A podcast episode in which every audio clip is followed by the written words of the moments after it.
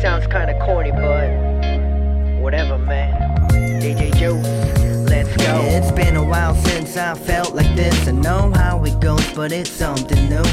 Like a bright moonlight shining on you, and you and I are not, not nothing but true to one another. Like no other, the rest of the world eh, eh, don't bother now. Tell me you'll still be sitting with me when I close my eyes and count to three. Like one, two, three, and four. Let me count the stars and connect the dots. Three, two, one, and go. Let's just fly away from my gloomy thoughts. Let me take a time to reminisce all the good times and bad they've all 各位听众，大家好，欢迎收听新的一期《机遇杂谈》。这一期我们把老刘又找了过来，与大家一起怀念一下我们是如何坠入魔道的。一如往常，我是三十二，大家好，我是阳光。大家好，我是老刘。 Even if I dream of you, come closer. Come closer, baby. Stay by step. Stay closer, baby. Baby, you're my heart. 就我的第一辆摩托车呀，这有感觉的时候是我小时候很小，我爸呢，他不是那会儿骑摩托车嘛，完了我们一块儿吃饭，有一天他那个车就放门口，然后我出于好奇，我就就摆弄他那摩托车，结果不知道怎么着就挂上一档了。完了，等我们吃完饭出来的时候，这个因为都着车嘛，我就好奇让我爸抱着我坐那个摩托车上，他一按这个电打火，啊因为挂在一档嘛，一下就给我扔出去了。我还想呢，我说这个摩托车怎么这样啊？完了以后，那是对摩托车头一回有印象，太生猛了。然后再往后就是慢慢的、慢慢地长大了，也没接触过什么摩托车，一直直到什么呀？快到中专初三的时候，因为都是住宿嘛，好多都是。然后有一个朋友，他呢有一辆摩托车，就是那会儿咱们比较流行的龟王，有大龟、小龟，他那是大龟，黑色那种，特特别漂亮。嗯，就是纯那种感觉，有点像跟现在的有点像威斯帕那种感觉。啊，知道吧？然后正好那个年代啊，咱们应该是大家都知道，这比较流行这个什么 F 四啊、流星花园，流星花园儿对，啊、SHE 是不是？周杰伦都比较流行那个，一下对马路上那个摩托车这概念就不一样了，感觉尤其是踏板儿，是吧？对我可以骑着它泡妞的呀，对不对？多有感觉，戴一个那个半盔，小半盔，是吧？多有台湾的那种风情感觉，多帅 啊，是不是？瞬间入戏，对呀、瞬间入戏，然后感觉就不一样了。嗯嗯，一直一直我就下决心，我要买，我要买摩托车。那会儿这个买跟咱们现在的买这个心情是不一样的，家里不同意。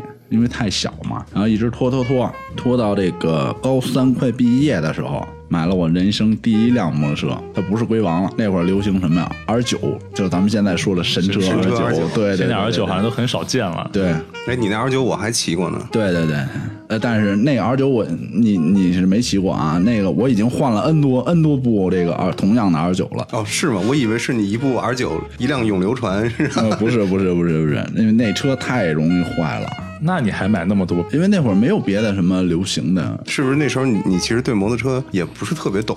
对，完全不懂，就是一个小屁孩儿，知道吧？就一小屁孩儿，就觉得有摩托车就就不一样，而且外观又好看就行了，嗯没想过什么性能啊，什么安全系数什么啊，质量啊？质量没完全没想过。那你这修车的手艺是不是都是从 R 九上学过来的？呃，也差不多吧，因为这个发动机构 造，我感觉都是差不多，就是一个化油器，一个电喷。因为你这个东西，你上外面修修去这太贵了，嗯，学生哪有钱呀？对对对，是不是？都自个儿算了，坏了这坏了，自个儿鼓捣鼓捣，烫一下、电一下也是比较平常的事儿。对，然后这买了这个 R 九以后，就开始疯狂的满北京跑，瘾就上来了。对，瘾就上来了。你想有多大瘾啊？从北京市中心骑摩托车直奔那个密云水库，那是零几年的事儿哎，呦怎么也得这零八呃，上高三毕业以后，差不多零零八年，哎，不是零六年，哇，那更久啊了。对，零五年、零六年的时候，我买了第一辆摩托车 R 九。那个时候你就开始跑山了，因为这个，我买了 R 九以后，我接触到什么了？我接触到大排量跑车了。零五零六年那会儿，我是头一回见到。但是那会儿，你想想，那会儿大排量跑车那个本田都是圆灯，对那个外形都不理解。它为什么会是那个样子啊？对，为什么会那个样子？对，我觉得很丑。但是呢，有有一回我在他那儿修车，嗯，因为我那个车壳子、车板子前面啊需要烫一个洞，把一个更粗的螺丝拧进去，完了我拿那个烙铁跟那烙洞。正好有一辆大牌过来修车，完我一边劳动，我这一边琢磨那个那辆车。结果啊，人家一着车，那个声，哎呦天哪！我当时觉得天籁太好听了，天籁之音四缸车的声音。嗯，忘了我手中的那个电烙铁还在烙着，本来应该烙一个八号螺丝的这个窟窿眼儿的大小，嗯，结果烙了一个十二号的螺丝， 就那么一直烙，然后整个车行都当时都笑的不行了，因为我忘了这事儿，一直在听那个摩托车的声音，这感觉又变了。完了，但是那个车太贵了，要好几万块钱。那会儿零五零六年好几万块钱，跟家里说家里不得打死你，对 是不是？对，这车骑了零六年，骑了也就一年的时间吧。嗯，啊，因为这个需要服役，就把这摩托车给卖了。完了，零八年年底回来，第一件事儿就是先买一摩托车， 然后又买了一个二九。 好家 伙，对，因为这这两年我这北京这变化太大了，这摩托车变化我相信肯定也特别特别大，也没太过去了解，因为当时其对这个 R 九的感觉还是很好的。完了又买一辆 R 九，那是京 A 牌照的，京 A 牌照的，当时也就花了有一万块钱儿，我是牌照花了一万块钱，还是就是连连车车带带牌牌照一一共一共一万二。哎多便宜？你看啊看现在，这零八年年底零九年的时候，结果骑了一年，车丢了，牌子也没了。后来没去想着把这个车牌补一下吗？哎呦，那会儿那会儿那个人傻呀，对吧？不知道这个往后这个京 A 牌照会发展成什么样啊？嗯是谁想谁能想到，这跟房价是一样的嘛？就觉得这个京 A 牌照很容易就能买着，对吧？啊，就丢了丢然了后就呗，下次买的时候再装一个呗。对对对对对，再买的时候一想，这京 A 我还得交税，齁贵的，一万块钱儿，我干嘛呀？我花两千块钱先买一个摩托车，先先玩 儿的呗。结果就这么着，一直就没买。这个说老刘原来开始玩水车，主要是因为京 A 丢了。对对 对对，京 A 要是没丢，人家也不玩水车。对，完了以后骑着这个这辆 R 九，带着我女朋友去这香山。当时对这个车摩托车这个构造不不理解嘛，不了解，嗯因为它是皮带传动的。非常非常不结实，非常非常不靠谱，指不定什么时候就给你撂半道上 了。结果那天我们去香山，结果撂半道上了。要在半山腰上，对，快到山 顶了，结果我们山顶也没去成。当时我们就去哪儿啊？去这个鬼笑石，看这北京的这个夜景。夜景我们还正好是下午去的，撂半道就变成晚上了。对，变成晚上了。完了，鬼笑石我们也没去成，我们就一直推着这摩托车往山下走，你可以溜达一下，就坐上去滑下去。滑不下去。我正想说这个问题呢，啊它这个里面的皮带啊，跟你这后面这个皮带轮儿，因为皮带折了，跟后面皮带轮儿绞一块儿了，啊，就导致你这个后轮转着转着，有时候会停住，皮带轮儿较着劲儿呢，卡着皮带呢，轱辘动不了，费了好几个小时，三个三四个小时才到这个山脚底下。皮带轮儿这东西你自个儿又没有没有气儿的东西，你没法儿自个儿去卸去，就是又找摩托车行，总共总共折腾完夜里一两点钟才弄好往家走。当时还在这个香山呢，到家还得一个小时。你看这个这个事儿也是对我这个从这会儿开始，我对踏板儿这感觉就变了。不喜欢踏板了。对，以后不能买踏板了，这种皮带 皮带传动的车我受不了啊，指指不定什么时候能给你撩半道上。嗯然后慢慢往后就换，呃，换了一辆人生中的第一辆大牌 CB 四百，这没有说一个人从刚开始玩摩托车一下就上大牌，没有，现在基本上都是现在这种小的情况比较普现遍在这种情况，因为现在是可选择多了，对对对不像那个时候了哈。第一辆大牌 CB 四百，骑上它了以后，第一感觉是什么？不是我在骑车，车在骑我。当时我一给油门，它在拽着我跑，嗯，我感觉我这脖子使不上劲儿，就那种感觉。嗯，推背感是吧？推背感特别特别强烈。尤其是 CB 四百，它还有一个技术就是这可变气门，一过六千七百转儿就开始这个四个气门原来是两个气门，过了这个转速以后变成四个气门同时工作，这马力一下就大了，声排气声也不一样了。当时一下拽着我往前跑，我当时都受不了，但是这种感觉实在是太好了。从此就不可自拔了。对对呀、对对呀、太刺激了这个。这等于是他那个技术是在六千七百转之后，战斗力全开是这种感觉。对对对，平常是属于四个气门开两个气门，省油模式。你过了这转速以后，就变成四个气门，另外两个气门也开启了。这个技术现在很多像那种豪华品牌的汽车，像宝马什么的，现在才也不是现在才有吧，就现在是一个噱头，宣传噱头。嗯但你说 CB 四百那个年代都有一款摩托车，对，对它就有对这技术而且好像据我所知，这个就是它的专利。那这是本田的黑科技哈，对，我觉得是本田的黑科技。那应该是他首次用在摩托上的黑科技吧？本田这 CB 四百这个是不是首次？我还真没有仔细去了解过。但但是我觉得这也挺难得的。这个对，你想那个年代，零几年呀，一零年左右吧，一零年的时候，这已经相当厉害了。哎，那我好奇，你就是零九一零是吧？这这个年份的时候，你是从哪儿买的 CB 四百啊？当然是从水车车行了，因为这个接触摩托车比较早嘛，就各个车行都都认识认识，嗯，都去玩玩，了解了解，就能接触到好多这个大排量的水车，而且那个时候水车的车行也比较多，特别它多不。像现在。对而且那时候基本上好像有，包括一些正规车行，它都会放一些水车在里头卖。对对对对对，这那会儿水车还是这个很占市场的，大家都会选择，因为那会儿没有大贸车这么一说吧，一零年的时候有，应该有，哈雷至少应该是有了。是吗？对，哈雷开的还特别早，我记得。你像那日日本的这个四大厂商，北京应该是没有这个大贸店的。那时候应该是没有，应该说大贸车有，但是可能仅限于那么一两个品牌。对，太少太少，但水车选择太多了。当时我这个去维护这 CB 四百的时候，我当时一进那个店，我就觉得五花八门，全是大牌，全是这个，因为最直给人最直观的感受，你看排气嘛，这摩托车排量大不大，看排气。对，一看四个都是四根排气的。四根排气，对啊，出气那个前段啊你说都前是四段根对儿对对都四根管儿，到最后融合成一根管儿，有时候有的融合成两根两根儿管儿。第一次看见就是 R 一，因为它这个 R 一的排气在这个尾排，在那个中间儿，在中间儿尾屁股底下，对，这一下给我这个摩托车这个外观有了认识。觉得那那种外观，哎呦，真好看，是吧？对啊，还有更好看的外观。嗯多战斗，特别特别战斗，按那会儿可能是说不到这个战斗这个词儿，按那会儿可能就就觉得这个酷啊酷，对，土老帽，农村土老帽，酷，哎，特别酷。这怎么这排气怎么这样？真酷，哎，隐藏的不占地儿。那估计那时候你要能看见奥古斯塔的那四根排气，估计你会觉得 简直对酷屌炸天。对对对对，屌炸天了！对， 那会儿不行了，那会儿不行不行的了。完了以后呢，CB 四百啊，就一直骑，骑了有两年吧。这两年给我这感觉真是变化特别特别大。走到街上，就是你等红绿灯，嗯那会儿没人警察管你，那会儿，嗯等红绿灯，你轰下油，真是回头率百分之百呀！男女老少，嗯，是不是全都瞅 你？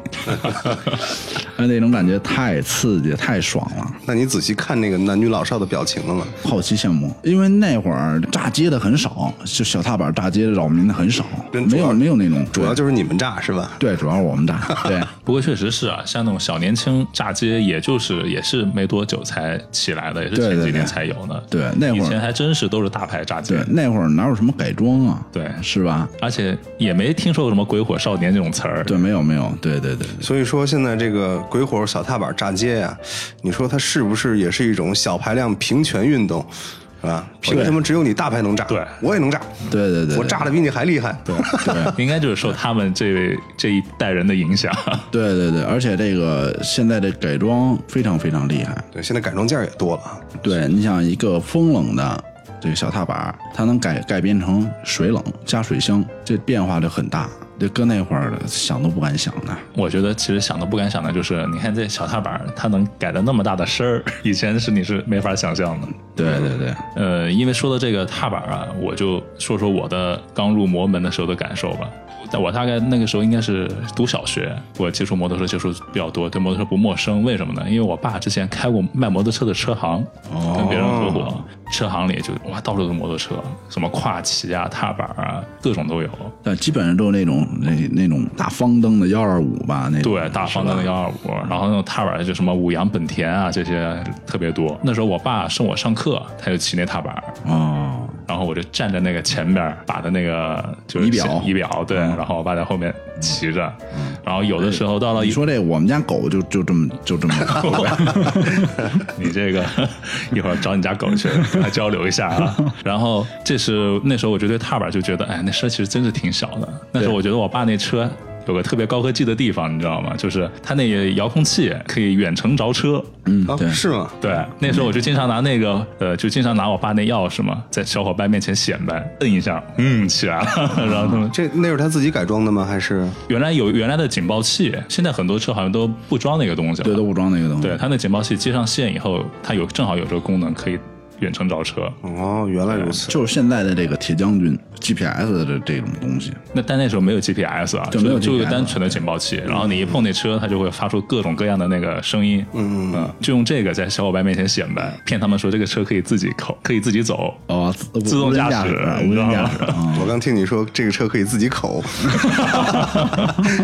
然后呢，真正就是我自己开始骑摩托车，就是我高三的时候，留上好一点，因为那时候我高三的时候，我家离学校其实有点远，然后正好那个时候办驾照，他不是十七岁的时候其实就能办了，就摩托车驾照。嗯，那时候我爸就给我报了个名儿，那时候还特别好弄，五百块钱报个名儿，然后呢，你把自家的摩托车骑到场地上绕两个桩儿就过了，然后就等着拿本儿了。就我们那个时候上下课还都是骑自行车呢，高三的时候你骑一个踏板儿那声儿是吧？风啊多拉拉风风啊啊！大家每次上学的时候，大家拿着自行车往校门外走，我那油门呜一声就出去了。嗯我的感受就跟老刘说他在那个路口拧 CV 四百其实是一样 的。那时候还有很多那个同学嘛，就看我骑的挺爽的，很多跟我玩的好的那些男同学就问我借的车去骑，你知道吗？其实现在想起来，真是那时候真不该。真不该借，因为我有本儿，他们没本儿。对。他们那时候骑我的车的时候，真出点什么事儿，这责任就大了。所以但那会儿好像这个追究责任也不是那么那么厉害，不是，但那个时候就是有这个意识，因为我骑车上下课的时候，我爸就跟我说，呃，如果有同学问你借，你千万别给啊，嗯，那到时候如果出了事儿，不好交代你这个东西。那其实你爸已经很超前了，对就是很超能前嗯能给这个岁数的你啊，尤其是年少轻狂那个时代啊，时期哈、能给你买一摩托车，对还能让你去考本，让你去骑，我觉得这相当开明。放到现在的话，可能能这么做到的也不多。对，而且那个年代不都讲究这个要想死得快就玩一脚踹嘛，那会儿都很很讲究这个，但是就是因为可能因为我爸他本身就是卖摩托车啊，修摩托车，他接触这个比较深，他比较理解，对比较理解。不管什么车，其实都是看你骑的人嘛。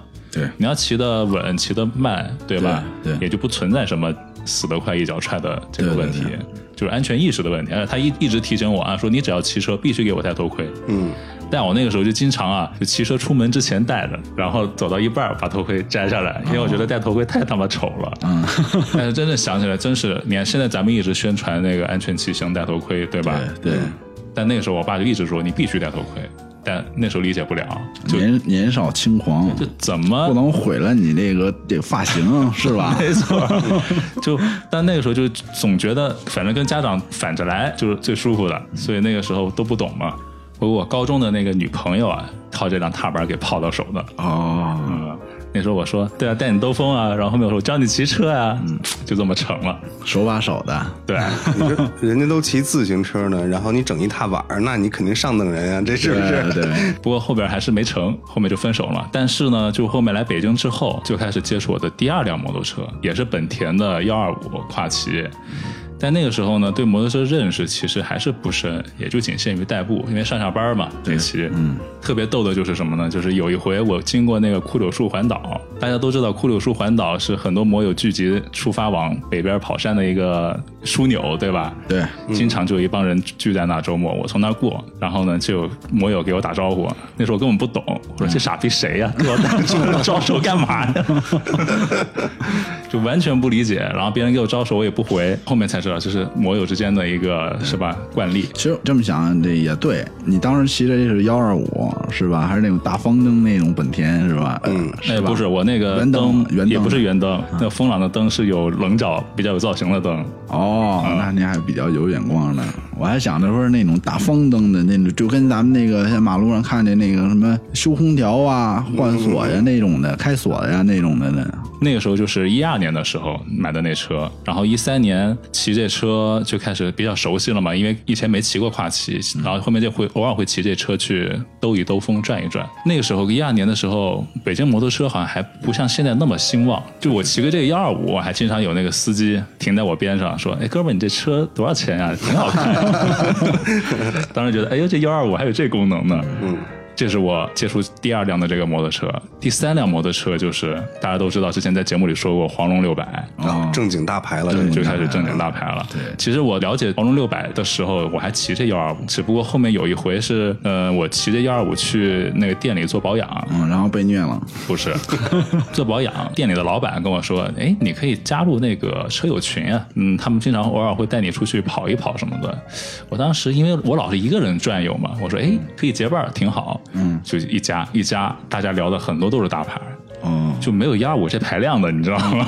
嗯 就开始去了解一些大牌，但是我发现其实那个时候很多大牌其实还是比较贵的。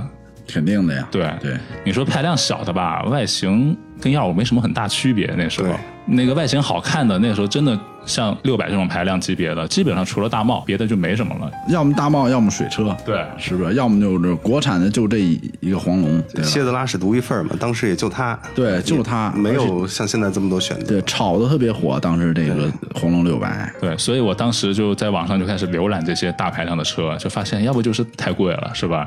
要不就是不好看，排量小了。然后后面才看到论坛里面有人聊黄龙六百和 NK 六五零 NK，我第一眼相中的其实是六五零 NK，我觉得它的外形比较好，因为我觉得黄龙有点显得有点偏大偏蠢。但是呢，我后面又看它的轮胎，六五零是幺六零的，黄龙是180幺八零的。我觉得这胎，因为我爸跟我说嘛，他说不管什么车，你去看它的胎，胎越宽越是好车。所以，所以，所以，我就看那必须得幺八零的胎，而且这个六五零 NK 好像不是四缸车，双缸，一补双缸。对，双缸，嗯，这是后面我才知道那个声儿不太一样，你知道哎吗，这也是你看，大家都是从第一辆大牌入手的时候就开始研究这个摩托车，对究竟有什么区别，怎么对回事儿，是吧？嗯，后边我就想啊，就开始对黄龙开始着迷。刚工作没多久，其实积蓄也不是特别多嘛，攒一段时间的钱吧。但是在攒钱这个阶段，就老想看这些车，嗯你明白吧是就每着迷天嘛对就每天下了班回家，第一件事就开电脑，然后看车。而且那个时候就是骑车的视频特别特别少，搜黄龙六百骑行视频，定整个搜优酷网就两段视频，就这两段视频，我他妈看了一个月，你知道吗？天天看，对，反复天天看，我连那个后面就就连他那个那个熟悉到这视频，这个车开到什么地方会遇见什么人，我他妈都记得了，你知道吗？对，就一直看，然后后边终于把钱攒齐了，跑到那个车行订了个六百，哎呦，那时候提车还得等，对，得等，等了差不多俩礼拜，那俩礼拜真的是抓耳挠心啊。焦煎每熬啊天每天下完了班就不看视频了，跑到车行问老板我的车到了没，然后第二天下班我的车到了没，就一直是那么我个当状态时这个提水车也是这个，也是这样，他你也得没有等现吗车，也得等定去，完了又到那个某地，完了给你嗯拉过来，完了这段时间可能会有十天半个月，哎当时跟你是一样的心情，啊一样的兴趣。对后面车到了以后，我就发现驾驭不了驾驭不了吧？那你幺二这嗯五，直接上六百、太难骑对了。啊，你是幺二五直接升六百四缸，对，四缸还是你四这缸？更别说那别说那什么推背感了，那你这上去那个油箱都比以前宽。对我感觉我的腿夹不住它，你知道吗？嗯。后面那个老板跟我说：“你骑的去试一下。”嗯，哎呦，我当时骑着六百，就真的是保持四十迈，在那个店门口那个马路上溜达了两圈儿。那老板说：“你就把车搁这儿，我给你上完牌儿，你再来拿来。”我说：“不行，我得先回家骑两天。” 然后骑回家之后，因为我们那时候地库嘛，我就放到地库下边儿，每天晚上起码下去三回。嗯，对，得看着，恨不得跟他睡了， 每天晚上下去三回，看着就舒服，你知道吗？就那种心情然。后然后拿拿块抹布跟那擦一擦，这儿擦擦，那儿擦擦，是吧？啊就跟我买那个幺二五的时候的心情完全不一 那样。肯定啊，从一个代步工具变成一个玩具，打玩具。哎你这对没错这个心理的变化。对，没错，就真是这变化。代步工具无所谓，撂那就撂那儿对，了。你坏坏了，坏了啊对修，对能能对付对付。对这玩大玩具就不一样了。大玩具就跟你买了一台特别牛逼的电脑似的，你这老想鼓捣鼓捣，对老想弄弄，有点灰你就要清一清，对对屏幕有点渣赶紧擦一擦。对，这心态都不一样了。然后后边就开始接触到跑山，然后和大家一块儿骑，真正开始入了道了。入了道，从这儿开始入了道了。对，然后那时候看见摩托车就想跟人打招呼，嗯然后我再回想到我骑幺二五说别人傻逼的时候， 我就觉得哎，当时真的是自己太傻逼了。对对对对，那就说明当时在酷柳市环岛那一批摩友，可能也是刚刚骑上大牌。对，要不然的话，他如果骑了好多年，他看你骑幺二五，他肯定不会跟你打招呼的。嗯对他不会跟你打对招呼，或者说啊，那一批摩友就是宽容度特别高，对，反正总而言之吧，我真正就是坠入魔道，就是从黄龙六百开始的。话说回来啊，这个亲身经历，我还是建议广大的摩友在接触摩托车的时候，还是排量一级一级的升是对最对合对适对，的。什么二五零、呃幺五幺五零、二五零，完了四百、六百、八百、一千，就这么着，对，最安全。对，所以你看现在这个二手车这个市场啊，就是交易量最多的、活动量最多的、最活跃的，就是在这个小排量和中排量。对对对对对啊，因为你真正上公升的话，不是谁都能驾驭得了，对或者说也不是谁都有这个资本。对这但你像马二马力百、太大三百、四百，你看对遍地都是二手车，特别好买卖。对，保有量高，而且也相对保值一点。说刚才老刘说这个从代步工具啊到一个大玩具这么一个心态的转变，我是特别特别认同这句话。我觉得好像没有什么更精辟的语言能够总结这个过程了。那我现在对我自己的幺二五就是这种这种感觉，我那小踏板啊各种坏是吧？风扇断了，然后转向灯不太灵敏，然后嗯排气掉 了排气掉了，无所谓， 就这么着吧，能代步就行。我还觉得你这样烂一点，是不是就不是那么丢的太几率小对，丢的几率小对。反正大牌，你要是我上头有个划痕，我都受不了。你大爷的，谁他妈给我弄的这事嗯对儿对？对，其实就跟上一期咱们说的摩托车，它其实也是由一个生产资料向生活资料的转变，这个我觉得是最到位的。为什么呢？因为它的属性一旦变化，你买摩托车的意义也变了，它对你的生活也改变了。对，你看现在好多人看骑车，其实他也不跑山，他甚至不通勤，他可能就是出去摩旅，或者说有这么一东西，他心里就踏实，有那种安全感、归属感。我这种东西可能是通常来说，你买一汽车不会给你这种感觉的，除非你的汽车特别特别独特，或者是特别特别名贵。对，像那种豪车的那个车队是吧？俱乐部，他们可能对那种超跑的对感觉，会跟咱们对摩托车的感觉可能是一样的。对也是就跟那个代步工具跟大玩具的感觉。 对，有了自己的心爱之物呢，如果能平常更好的去发挥它的作用，你玩具你要玩嘛，你要是能经常玩，你的生活也会随之而改变。就像我那个时候买了六百之后，每周都去跑山，一到周末周六日肯定不在家里待着了，肯定就往山里跑了。我我这个特别感同身受，啊，因为我自己本身啊，我性格上有一些有一些小的问题，就有是一说些在缺陷， 往好了说这是小问题啊，往严重了就是缺陷，就是本身是一个比较内向的人，就是不是特别愿意、特别那么 open、特别有活力，从来都不是这种人哈。但这是一下认识了咱们是吧？都玩摩托车认识我们，就给对你带出来了吧？对，就是说，因为通过摩托车这个工具啊，哎，我反而可以不那么别扭的去很正常的接触其他人，这是我之前最大的最大的一个问题。那哎你说咱俩都认识什么人呢？哎，你还别说啊，就真的是，我就发现现在我认识的这个骑摩托车人越来越多，我就发现其实有很多性格与我类似的，都是通过摩托车来慢慢慢慢改变自己，或者说他与摩托车融合，摩托车作为他的一个载体，他可以向外去延伸了。以前光他自己的时候是不行的。对它没有那么一个媒介。对他没有那么一个，就跟你，它是一个你生活当中你可以发泄的这么一个出口。就骑上摩托车以后，你可以任何事情你都不想，高高兴兴去去专注的去骑摩托车，这发泄的一种一种方法。对没错，你说这一点，包括我之前有的时候在，比如说在工作啊、生活啊或者情感上有一些郁闷、憋屈的时候你，骑车玩去，立马对就骑车变了，心情立马就好了。你一骑上摩托车的那一刻，把头盔戴上的那一刻，就真的是你的心情完全就不一样，你就不会沉迷于刚刚，哎，我真他妈烦，对对我真郁闷，刚刚。呃你看摩托车，它严格意义上来讲，它确确实实是一个风险会比较高的对比较高，这样一种玩乐的方式啊。因为我在国外那个知乎啊，就是 Quora 上面我去看，很多人甚至把现代的摩托车骑行啊，就是那种街车啊、跑车啊，就是运动款的哈，甚至把这种车比喻为极限运动。嗯，他们他们认为这种和各种各样的极限运动是没有什么本质上的区别的。嗯。所以选择这一类运动的人群，他一定是跟这样的东西特别融合，或者是跟他完全相反。嗯，所以他他去找互补。骑摩托车的人群啊，在心理特质上，就是不管他表面上跟大家，哎呀，我怕我怕死还是怎么怎么样，但他心理上会承担更多的风险，这是一个普遍的心理特质。你像刚才这个阳光老师说的，他说那个实际上是从《新京报》上看的，我们也在自己的公众号上也发过这篇文章。就是《新京报》在说啊，现代的摩托车的属性已经从生产资料变成一个生活资料了。对这说明是什么呀？无论像《新京报》这样的主流媒体，还是像咱们这样的亚文化、嗯小众的一些自媒体，其实大家都已经意识到了，这个时代在往前推，它的属性慢慢慢慢开始变得多样化，对开始被大家所能接受，这就是一个非常非常好的开始。对这也鼓励着越来越多的人能够参与进来。当然，咱们还是希望更多有责任感、有更高骑行素质的摩友加入到咱们这个队伍中来。哎，你看摩托车这个东西啊，我觉得真是上帝的恩赐，太好了，真是太好的东西了。当然了，人玩自行车的可能也说自行车也是上帝的恩赐啊，都对都是都是，这不冲突。对对我就是想表达，呃，希望大家好好珍惜现在的骑行环境，尤其是北京、上海这种还在限摩还不能算禁摩的地方。对，但它相对摩托车文化是比较浓厚的地方。对它圈子这个氛围确确实实是非常好，所以大家珍惜吧，就是千万不要把咱们的骑行氛围给破坏掉。等你到没有车可以骑的时候，你再去怀念，是吧？那就真的是后悔莫及了。嗯，而且想亡羊补牢你也补不来的。那好，那这期先这样吧，大家再见。拜拜。拜拜。